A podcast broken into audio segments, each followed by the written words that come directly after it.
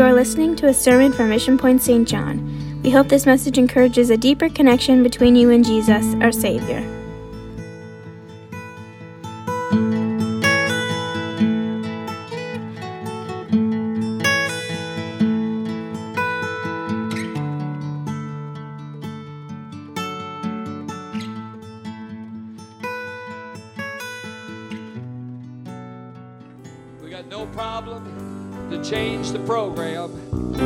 Hallelujah for what God wants to do in a service.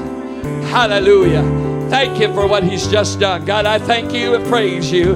I magnify you and glorify you. Hallelujah, Jesus. Hallelujah. Hallelujah. Hallelujah. Thank you, Jesus.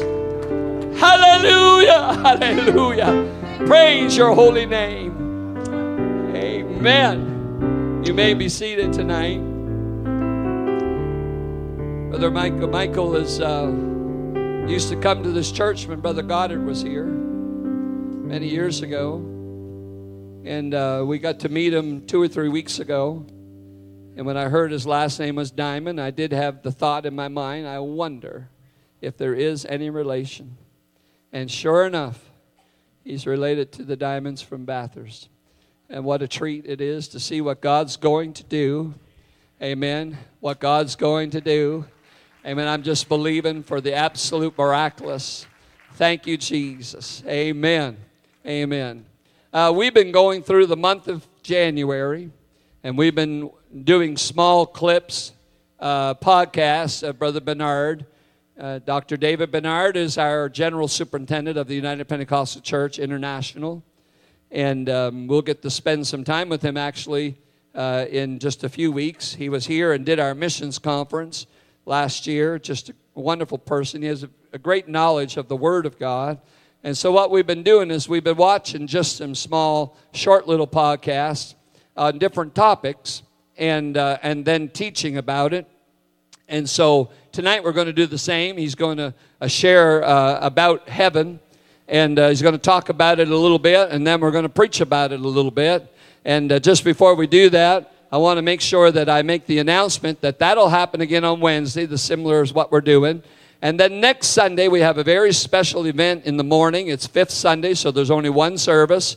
But immediately following the service, Sunday morning next week, we have a Connect Fair that's happening in the fellowship hall. That is, all of our departments, all of our ministries will be represented there, and you'll want to go through and see what this church does and what it is part of. And maybe there's something that you know someone that it could help, and you could introduce them to one of our ministries or programs, or you may even have a desire to be involved in something uh, that interests you. So that's next Sunday morning, immediately following the service. So you won't want to miss that. Amen. So let's watch the little podcast, and then we'll come and minister about it. Welcome to Apostolic Life in the 21st Century, a podcast dedicated to helping modern day believers live out the teachings of the first century church. This podcast is part of the teaching ministry of Dr. David K. Bernard. Dr. Bernard has dedicated his life to studying the Bible and helping believers apply its message to their daily lives. In Apostolic Life in the 21st Century, Dr. Bernard answers your questions about what the Bible teaches and how those teachings apply to everyday life. Thank you for joining us for this broadcast. In the popular imagination, we have this idea of heaven as this faraway place in the clouds where St. Peter meets you at a golden gate and everybody's dressed in a white robe and we're all sitting around on clouds strumming harps for eternity while the angels look on. And I think that I speak for a lot of people when they say, frankly, that vision of heaven seems kind of boring. What does the Bible say that eternity will be like for believers? And I know John mentions in Revelation 21 this concept of a new heaven and a new earth. What's that all about? Can you tell us? To define heaven very briefly, I would say heaven is where God is. Heaven is the direct presence of God. Now, what that looks like, uh, we don't know for sure and could be different. But uh, the Bible talks about the third heaven. There is the first sense of heaven, which is the sky. So we look up into heaven. We're just talking about Earth's atmosphere, actually, or the sky. A second uh, definition of heaven could be outer space. So we look at the stars of heaven. Obviously, that's beyond Earth's atmosphere. That's outer space. Uh, and then the third definition of heaven would be transcending this universe. So I don't think of heaven that that is where God dwells. And uh, Jesus was a real human being with a glorified body. I believe he, as all humans, he will have a glorified body throughout eternity. Well, that body has to be in some place, physical place. Where is that? Well, we don't know. I don't think it's on some distant planet. I don't think it's in our universe. I think it transcends our universe. But I do believe he will come back in physical form to Earth's atmosphere and land on planet Earth. So his body is somewhere. And so that's where I would say is the third definition of heaven, the presence of God, which since um, the incarnation does include a physical location somewhere. So when we say we'll go to heaven, I think that means where God is, where the manifested God in, manifested in the physical, glorified, eternal, immortal body of Jesus Christ. That's heaven. Now, when you read the book of Revelation, it seems that this heaven and earth will be destroyed, uh, which means the physical heaven and earth, and be recreated. So somehow a new heaven and a new earth. But the way it's described, there seems to be maybe some resemblance or renovation of the physical universe.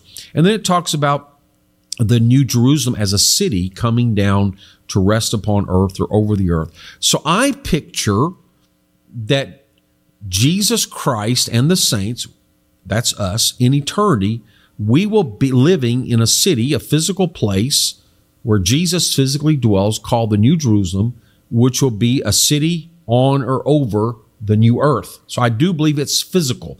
And Jesus did say in John 14, I go to prepare a place for you. So it's not just a state of mind. It's not a place where disembodied spirits float around. Um, it's not people in white robes sitting on clouds playing harps. It is going to be a real city, a, a real place um, where people will dwell. Now, that's the simplest way to look at it.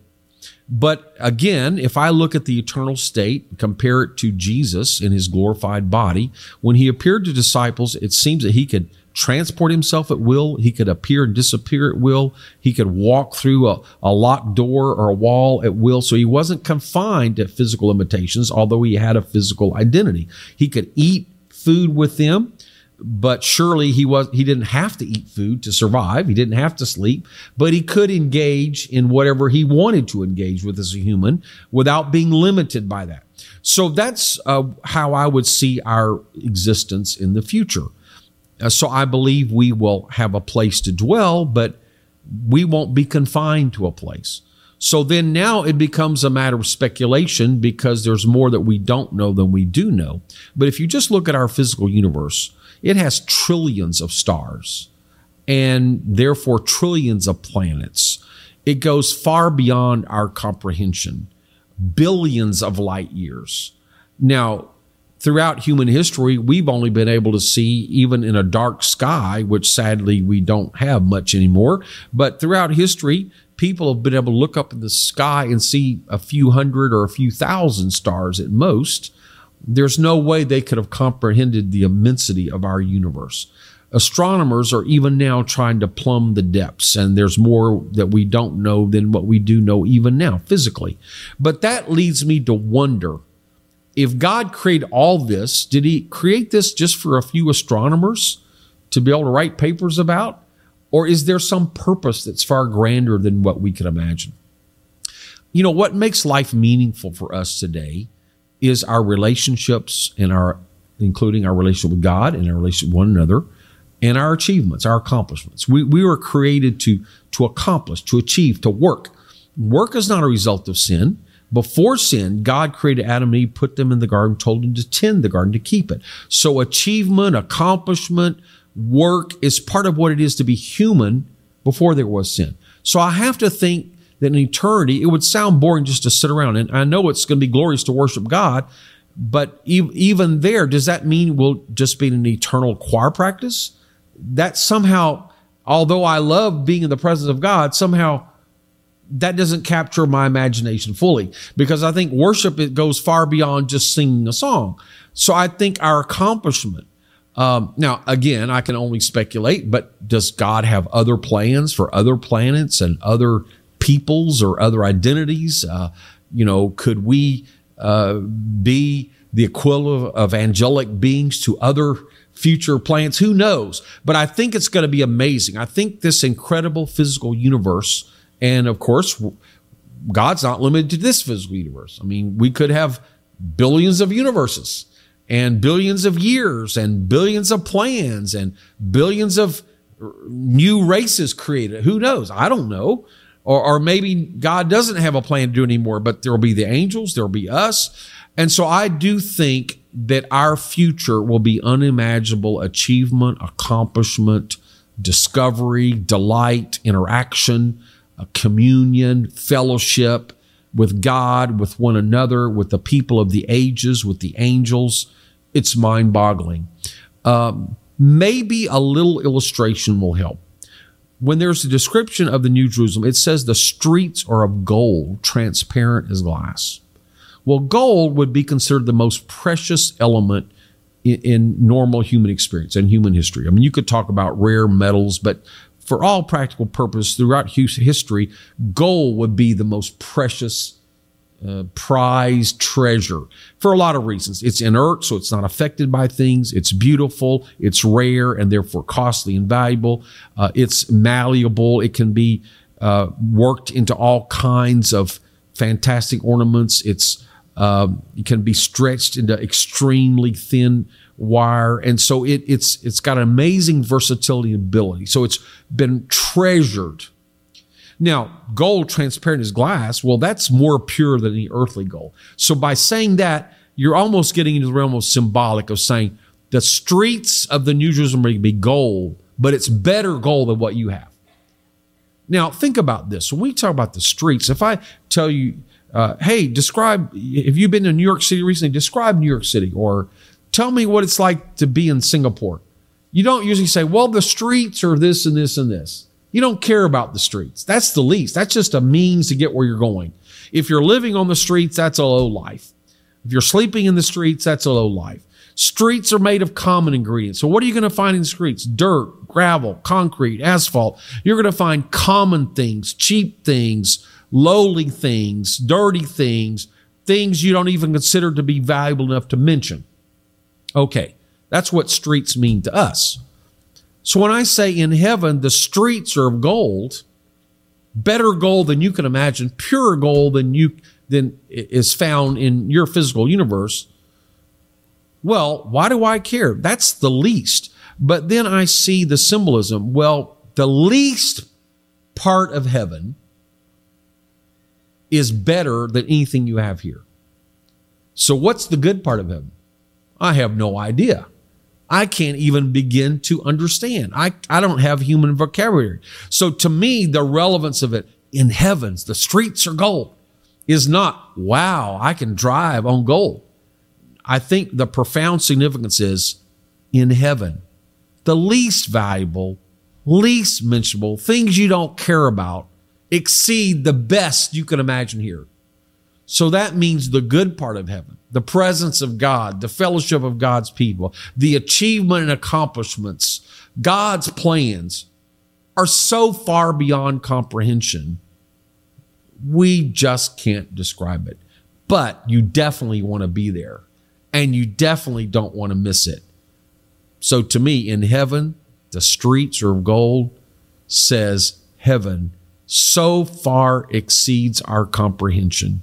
It's so magnificent, so amazing that it's something that we should certainly value and, and aspire to and look forward to.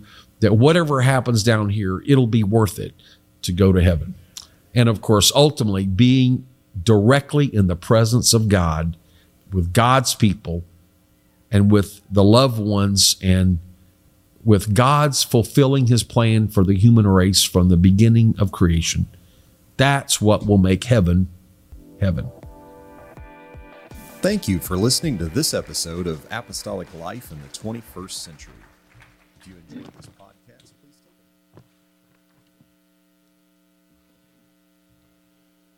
it. Amen. What an a description just to give us a little taste. I wish I knew what he has forgotten.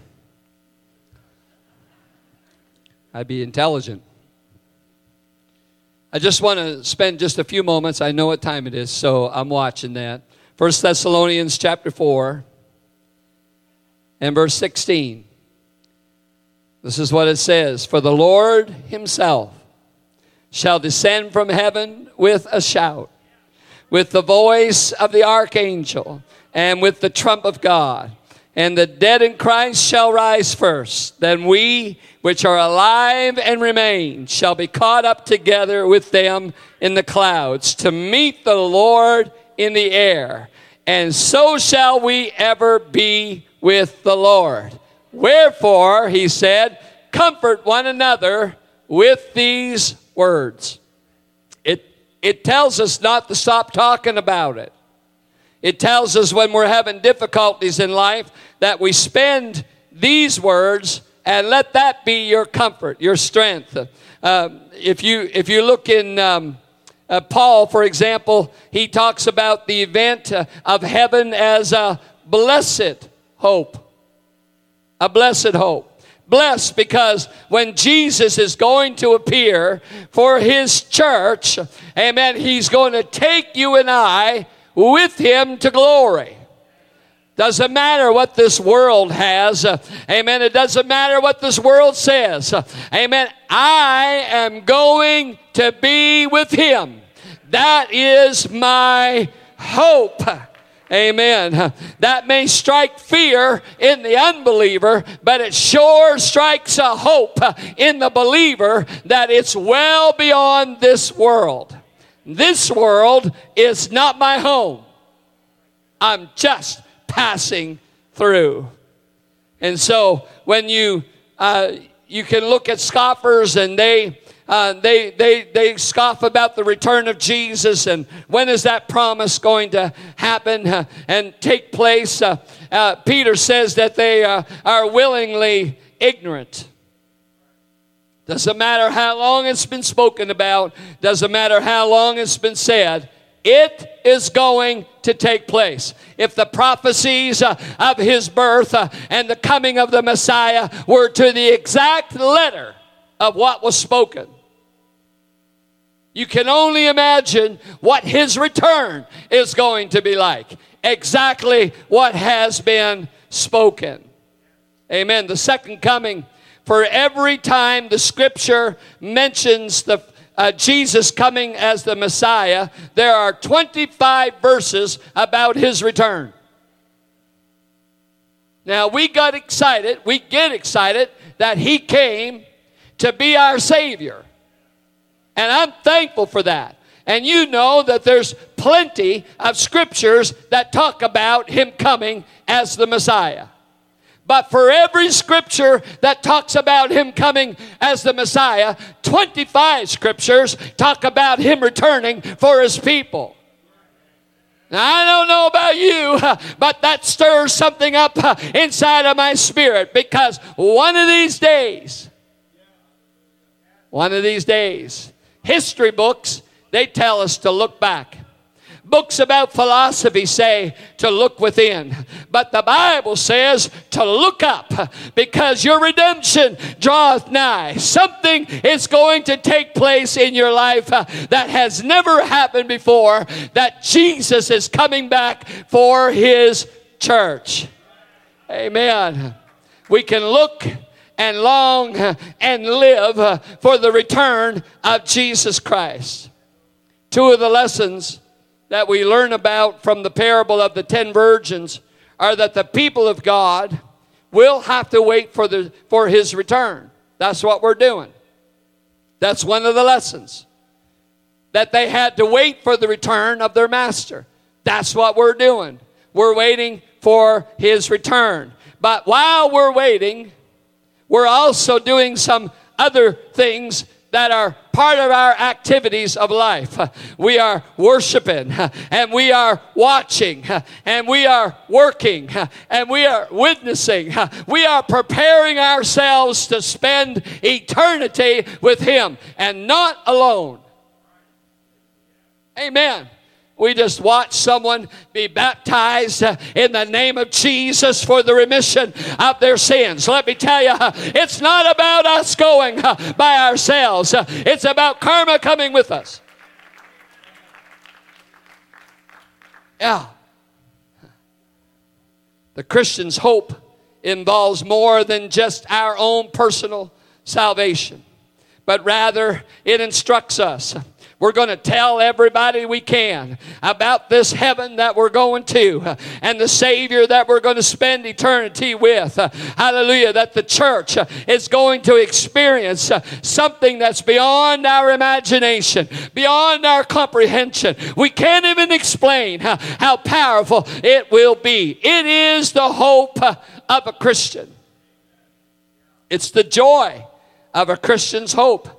Christians have hope for things that they have not yet seen, but uh, they're going to attain. Listen, I serve God not just for what's here on this earth. Amen. This is just a training ground. I didn't give my heart to the Lord so that I could just live for Him here. And I enjoy living for the Lord here. But my giving of my heart to the Lord was the preparation for the other side. That where He is, I may be also. And He is preparing a place for you even as we speak that gives you a joy of the hope of a Christian. It will be a joyful event for the Christian when the appearance of the Lord takes place. A crown of rejoicing. Let me tell you, Christians have a great hope to, to, to affect the change uh, not only of our lives but of everyone around us uh, that uh, uh, they don't have to uh, have a, a, life without hope but they can have a preparation stage amen for the returning of jesus christ a crown of rejoicing. I've had all kinds of people make all kinds of comments of what they thought heaven would be like I've had some pretty weird comments. I had a mother ask me one time if her child actually enjoyed riding a motorcycle and wanted to know if that would be possible. I have no idea. I have no idea if there's motorcycles. Uh, you, you heard Brother Bernard. I mean, we're, we're trying to figure out just the pavement. We're trying to comprehend that. And we're having a difficult time realizing that the pavement's made out of gold. I can't tell you everything about what heaven is going to be like, but I can tell you that I plan on going, and I plan on taking you with me, and I plan on preaching about it. And I plan on telling everybody I can in this city uh, that there is a hope. Uh, and, and, and, and Paul writes it I would not have you ignorant, uh, uh brethren, uh, concerning them which are asleep, that ye sorrow not, even as others which have no hope. Death neither annihilated an individual's hope or negates what possibly could happen.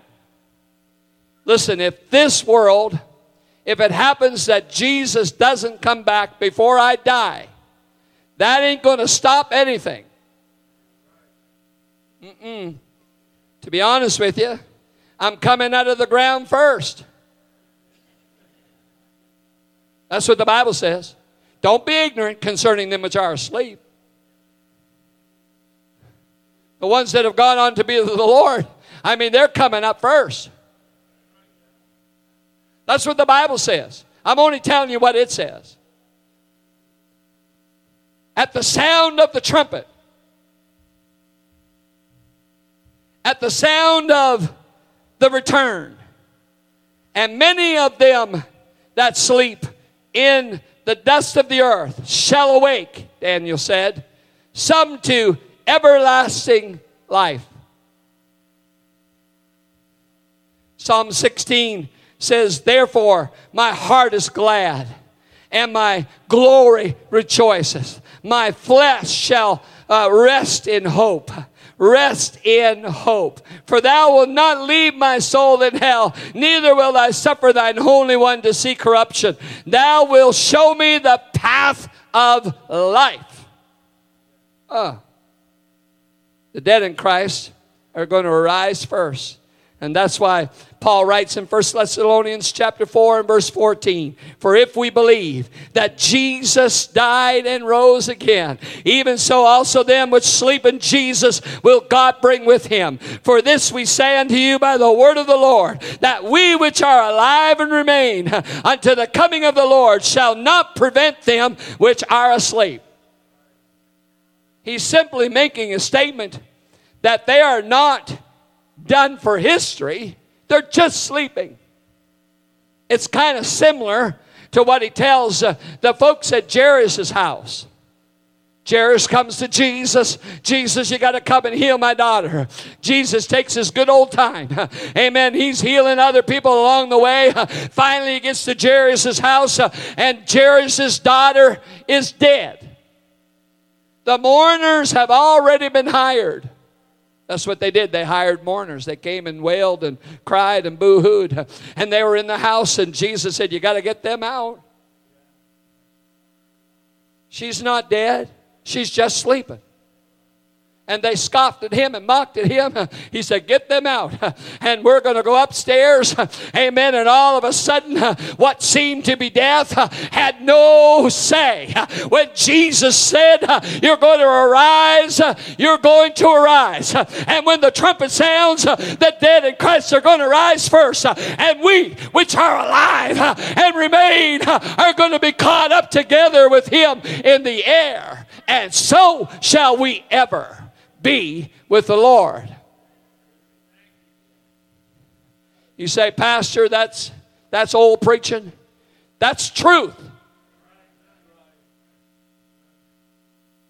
You say, well, you know what? We've heard that for forever, however long. You haven't lived a long time. You've just been hearing it for a short period of time. And one of these days, and let me tell you, it seems closer, closer than we could ever realize. The coming of the Lord seems so close uh, to what, hallelujah, is happening around us. But one of these days,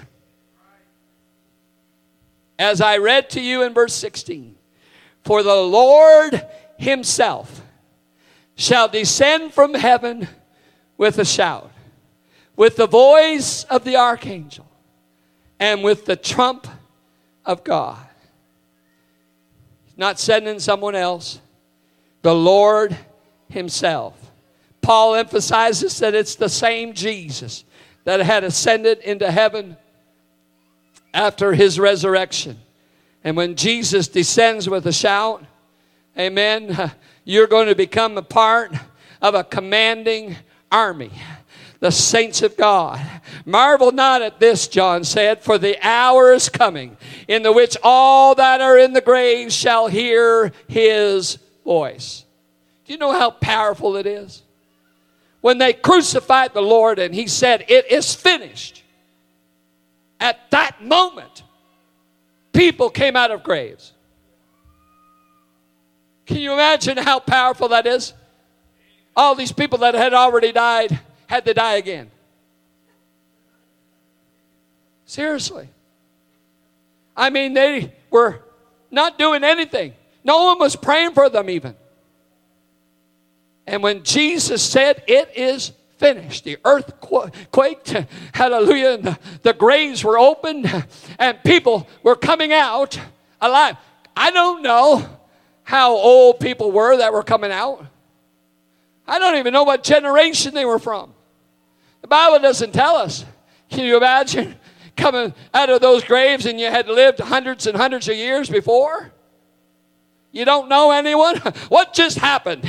Jesus said, It is finished. That's the power of the God we serve. Hallelujah. So when He comes back with a shout for His people, let me tell you, there's nothing going to hold you on this ground. I have to tell you my favorite part. My favorite part is it's going to happen in the twinkling of an eye. I'm scared of heights. Amen. It's going to happen so fast, I'm not even going to realize it's taking place. Hallelujah. There I am. Here I am, and there I am. Instantaneously, in the twinkling of an eye. I wish someone would get a little bit excited about it. Music, come back. I can't explain it to you can't comprehend it all. I just know you don't want to miss it. As Brother Bernard said, you want to be ready. You do not want to miss the coming of the Lord. Listen, don't get caught up in when it's going to happen and all that stuff. I could die today.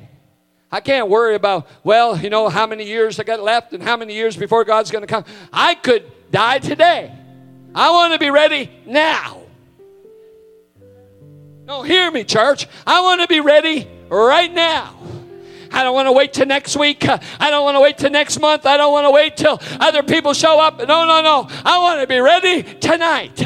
I want to be ready for the coming of the Lord. That when I lay my head down tonight, hallelujah, if I awake, fine, and if I don't, I'm going with Him. Yeah. All that hand clapping, that was hopefully that I would awake, is it? Would you stand? Let's not forget to talk about heaven. Let's not let it become that our conversations and our sermons are just fluffy stuff. No, no, this is a real thing. There's a heaven and a hell. Hell was never created for mankind. God's design has always been for you to spend eternity with Him. That's always been His design. Make a choice tonight. Make a choice to make sure you're ready. That happened during service. Karma made a choice.